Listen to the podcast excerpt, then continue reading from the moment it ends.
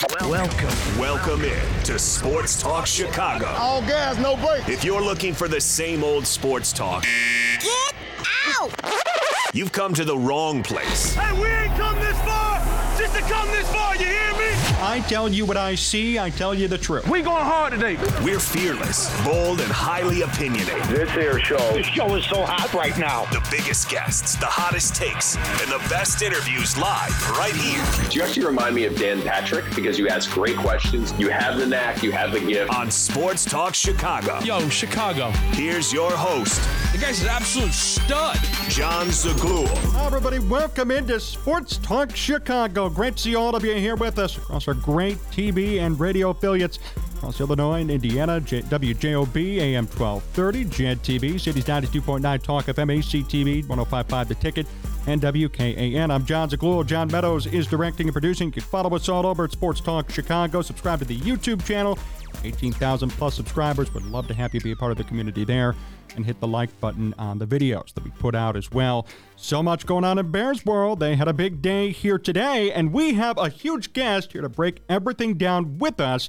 He is a sports radio legend. He's the host of Danny Mac's Friday Tailgate on WJOB, one of our affiliates, and the host of the Danny Mac podcast. Please welcome the legend, Dan McNeil, to the program. Dan, always great to see you. How are you? Jon, good to be here. Thank goodness we have plenty of news to hash through from today's news conference. Ryan and Matt, number two, the second Ryan and Matt in charge of the Bears. So, what did you make when you heard about the news that Matt Eberflus is going to stay, but Luke Getsy is the one who gets fired? Yeah, I thought that was as predictable as the day is long. It's like a hitting coach after a season when a team doesn't make the playoffs and it was supposed to. He's the guy who's responsible for all of it. In this case, however, Getsy probably had this coming. I thought he got smarter as the year went on, but I was unimpressed by his body of work. That did not surprise me. Eberflus retaining his job did not surprise surprise me, and I don't think we have any clarity yet on Justin Fields. I think a lot of people drew conclusions from today's news conference. I did not, and Poles also left the idea, which I find the most interesting thing that was said. He didn't dismiss the notion of drafting a quarterback and keeping Justin Fields. Wouldn't that make for an interesting August? What do you think the Bears should do at the quarterback position now that this has already occurred? I'd punt. I, I've seen enough. I think he progressed a ton. I think he's easy to root for. He's an exciting player. Justin Fields is a video game. He is incredible with the ball in his hands. He's Devin Hester, and he gets the ball in his hands a ton. But he hasn't grown enough as a passer. He hasn't put enough points on the board. One of their two division wins, uh, three division wins. I know, I'm sorry, just two division wins. They didn't show up on opening day. Uh, they didn't score a touchdown. And Fields is the most culpable player in the game they lost to the Lions when they were leading with 353 remaining. They were up by by two scores, and he's the reason, the biggest reason they didn't uh, they didn't win that game. So I've seen enough. I would rather see them go in another direction at quarterback. So how would that work though, too? Because if they go with another quarterback, you got Matt Eberflus staying, presumably a new offensive coordinator and an offensive staff. What if it doesn't work out? Then Matt Eberflus is fired. Then we're back in you know 2021, where it was kind of a lame duck situation with Matt Nagy, Ryan Pace, and Justin Fields. I think you know that's going to be the interesting thing uh, to see what they decide to do with the quarterback because if you change, you are resetting and you're also potentially turning off high level candidates down the road if you don't draft the player he most wants to work with. And I was surprised that Poles was so dismissive today of Jim Harbaugh. I thought that situ I thought that was going to play out a little bit longer, but when he said he has not talked to Jim Harbaugh, I was I was surprised by that, and it doesn't appear that there's any plan to talk to the former Bears quarterback. I, I'd get him if I could. Um, I don't know if he's the answer, but I I don't like what I've seen from Matt Eberflus in two seasons. I don't know if you could explain this to me, but what do you think Ryan Poles sees in Matt Eberflus so much to the point that he wouldn't even contact Jim Harbaugh? Yeah, I think he's he's very protective of the vibe in that locker room and maybe he'll grow into not being so protective of it.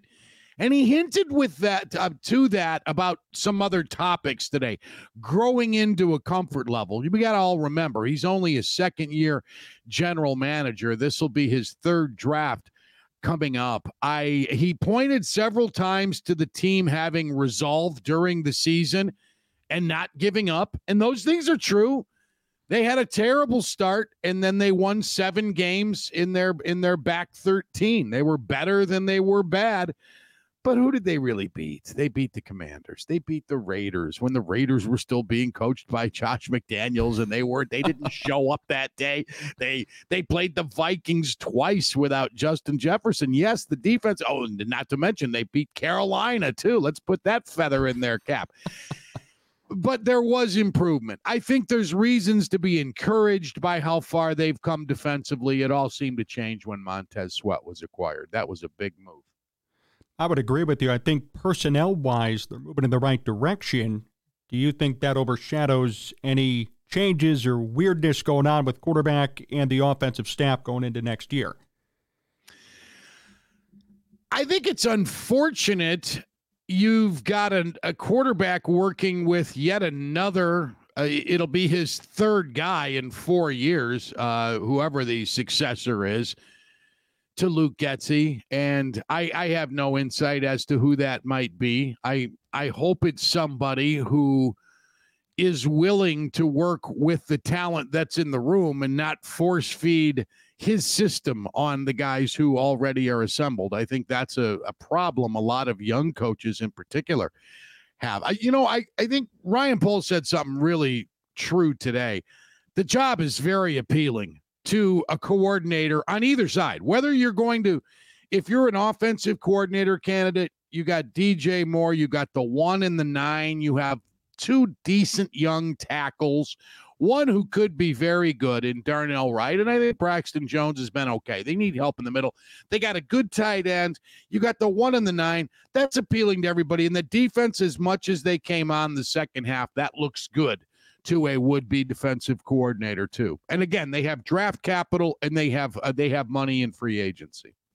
How do you think the new OC, whoever it's going to be, is going to approach this situation? I mean, I, I don't think they're going to know when they're hired if it's going to be Caleb Williams or Justin Fields, et cetera. So how do you think the Bears and this offensive coordinator should approach this situation? It's it's just it's really odd right now with not much clarity, as you had said earlier. Yeah, it, it is. It you know, it's like, do you want the job if you're if you're an offensive coordinator and don't know who you're going to be working with? Maybe not. And you have to do a lot of reading of tea leaves in your conversations with the management team about what its intentions are.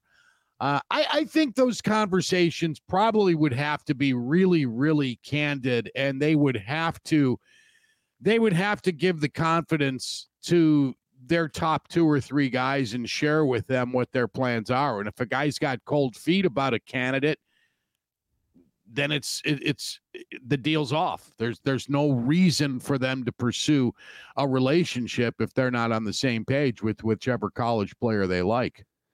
How similar do you think this is, Dan, to I'm thinking maybe Philip Rivers and the Chargers situation, Philip Rivers and Drew Brees. I mean, you have somebody here who's played for three years. There's a lot of contentious debate on whether or not he's the guy. You also have the number one pick. I don't think he's the guy. That's just me. But I mean, is there is this similar to something like that? It's been going on since I've been watching Bears games. uh, yeah, uh, the you know th- this is uh, I don't remember there was no sports talk in 1969, the first Bears season I remember, Jon, and they went one and 13 that year. That's with Gale Sayers and Dick Butkus on the roster. They went one and thirteen. There wasn't much quarterback controversy amidst all those losses, but the Bears have never been settled at the quarterback, other than their short time when Jim McMahon was healthy in the early to mid, flirting with the late '80s. That didn't last real long. He's probably the best quarterback they had in terms of what he brought to the team as a whole Jay Cutler was the most talented, but even near the end of while nobody was crying for his backup, they certainly weren't pleased with Cult uh, with Cutler. That's a Bears tradition, and the only traditions worth keeping are winning ones, in my opinion. Let's lose the bad quarterback tradition. Here's a little nugget for you. Erik Kramer, who holds the Bears passing record for yards in one season, threw for 3,838 yards. It's real easy to remember 38 38. No Bears passer has exceeded that in one year. Seven times in Kirk Cousins' career, he has exceeded 4,000 yards. Now we mock Kirk Cousins in Chicago on occasion. We don't think I don't think a lot of people think he's a winner. They think he's above average. They think he's not going to get you killed, but he's not going to lead you to the title. And he's had 7 seasons that are better than the best in Bears history on paper. And I don't know, Dan, if you heard this too, but I heard a lot of mockery, even of Jordan Love uh, this past week. And oh, he's, you know, bad team or not that great of a game. I, I heard people say that, and yet Jordan Love this year, in essentially his rookie season, had 4,000 plus passing yards and 30 touchdowns. That would have been the best season in Bears quarterback history if he did that here in Chicago. Yes. And you're right. It felt like he was a rookie. He's in his third year. It's the first time he's had the team. And he looked like he knew what he was doing for the first three games of the year. Then he hit a little bit of the skids, weeks four, five, and six. He wasn't very good, but he has recovered. He looked like a better quarterback. He was the one this past Sunday who looked like he was in his third year as a starter, not Justin Fields. It was juxtaposed. He was quick to get rid of the ball, he moved well. He keeps his eyes moving. And again, I think Fields has made some marked progress, but got no touchdowns against the divisional opponent. That's not that's not satisfactory. Got Dan McNeil here with us on Sports Talk Chicago, host of Danny Mac's Friday Tailgate on WJOB, the Danny Mac podcast, and of course a sports radio legend. So, Dan, the offseason is going to continue for the Bears in this position. What are they going to do next? They got to find themselves a center in free agency once yes. that opens up. I think that's one of the biggest priorities on the team. I'd like to see them add another pass rusher. I, I, know I'm maybe that'll come in the draft. Maybe they'll find somebody not necessarily with one or nine. And I think there's a real good chance, based on his short history, Ryan Poles will deal and maybe try to get some additional picks out of one of those two picks. Um, they need a running back too. I, I'm the only one talking about this. Khalil Herbert posted some really good numbers in weeks 16 and 17, and then they didn't do anything last week. But he's a plotter to me, and I'm not knocked out by Roschon Johnson. I know he was a rookie. But I don't know what the future of this team is at running back, and you're not going to draft a guy high at running back. I understand the era in which they're playing pro football, but I think they need to at least look for some help via free agency, maybe find a new D'Onta Foreman for next year why didn't they keep David Montgomery? And maybe this is antiquated and something that shouldn't be said, but I'll tell you, two years, $10 million is all that the Lions gave him. And he had a 1,000 yard season in Detroit splitting carries. Is there, I mean, wh- why didn't they keep him if they need a running back so bad now? That's a great question. I, I I would have paid him. I thought he was a real tough kid, and I thought he never really got an opportunity to be a showcase running back here. Um, and the bear, you know, I mean, there was one one of Matt Nagy's, I believe, yeah, it was it was the rookie year of David David Montgomery when Matt Nagy said carried they had seven rushes and a loss to the Saints at home. That was the one that the, the game that prompted the "I'm not an idiot" uh, soundbite from Matt Nagy. Uh, Montgomery just didn't get enough opportunities here. I thought he was always very tough. He's pretty durable and he played like a guy who who had something to prove this year for the Lions. He was very good. The Bears probably should have hung on to him, but in this era, they treat those guys like livestock. Running backs do not have do not have the same rights as the other positional players. On a side note, what do you think of Matt Nagy and his uh, offensive performance this year in Kansas City? Oddly reminiscent of uh, Chicago stuff, right? Man, the Chiefs just don't look good. And I thought for a while they were just bored. I thought maybe they're just playing down to the level of competition. They've got a really good defense nobody talks about because it's all about Patrick Mahomes. And I, I understand that. And uh, Taylor Swift, too. But um, yeah, Kansas City, I would not bet on them this postseason. I don't think I'd bet against them because Patrick Mahomes still can cut your heart out but I certainly wouldn't put my money on them. There's only really one or two teams that I find to be really trustworthy. How about you? I mean, is there anybody other than Baltimore or San Francisco that jumps out to you and says, "Yeah, I'm going to I'm going to be taking a confetti shower come February?" There have been too many upsets and there have been too many weaknesses exposed for all these other teams. I mean, look at Miami, the collapse they've had. I read a report the other day, Dan, that if Miami loses uh, their first game of the playoffs, Mike McDaniel is going to be fired. I don't know if that's true or not, but Miami has been topsy turvy. The Bills have turned it on late, but they were bad early on.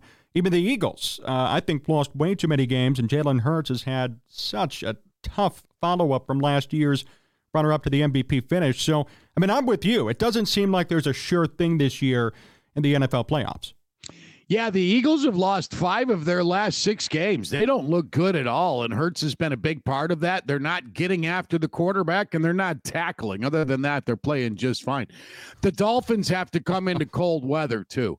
That's going to be a problem for Miami. I've wondered if they're one of those teams that's uh, really fun to watch when it's when it's hot out and the sun is shining, and then when they get in a cold weather game or they get in a street fight, they may not prevail. And I think that's going to be a tough putt for Miami this weekend, which is too bad because I, I find them to be as entertaining as anybody offensively this year.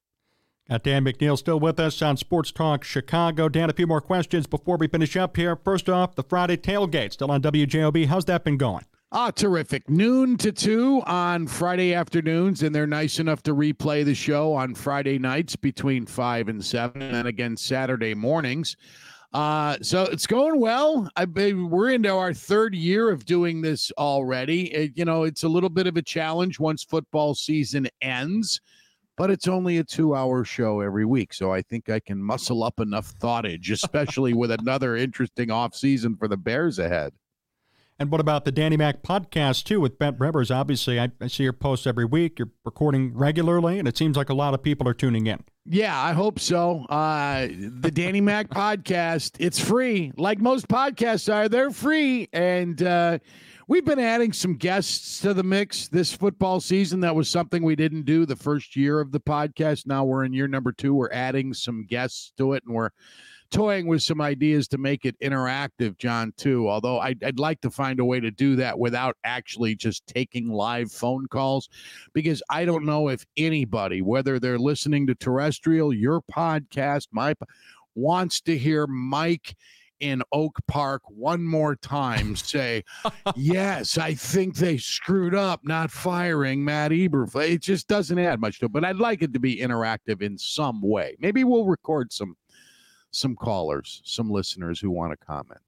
Let me ask you this, Dan, before we finish up. Last question, and this might be uh, a little bit outside of what we were talking about today, but if you could think of something here, what's one of your best moments that you've had in radio? The best moments. Um, all right, the Bulls are honoring this is going to surprise you. I start with basketball, right?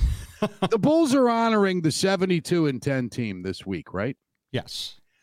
That team in 95, 96 finished uh, finished the year uh, with a NBA Finals victory over Seattle. And I was in Seattle with the score. Uh, they were nice enough to send the afternoon show out there. And Dan Patrick and I had struck up a friendship for several years. And Dan Patrick and Brent Musburger, Mike Tirico, Terry Boers, my air partner, my producer, and a few behind the scenes big shots at ESPN. We were closing the hotel bar, and I was doing an impersonation of Chet Coppock, who they all had known. And I was still not feeling, Jon, like I belonged. I was 35 years old almost, but I still was not like, you know, man, I'm, I'm hanging with these guys and they see I had the entire audience on the floor holding their bellies. and I'm like, wow, that's Brent Musburger. That's Dan Pat. And uh, Tirico wasn't huge yet in 96, but he was he you could tell his star was on the ascent. And I'm like, wow, I belong. I went to bed la- that night feeling very, very good about myself and my comedic chops and inner inner ability to imitate Chet Coppock. It was worth something anyway. Dan, thank you so much for joining. You certainly belong. Obviously, sports radio legend. You've been in the business 30 plus years. And for everybody uh, tuning in, listen to the Danny Mac Friday Tailgate on WJOB, the Danny Mac podcast, wherever you get your podcast. Dan, uh, always enjoy it and looking forward to the next time we chat as well. Thanks, Jon. I am too. Keep going strong, buddy. You're doing great. Thank you so much. We're going to be right back here on Sports Talk Chicago. Tons of Bears stuff to discuss. Don't go anywhere.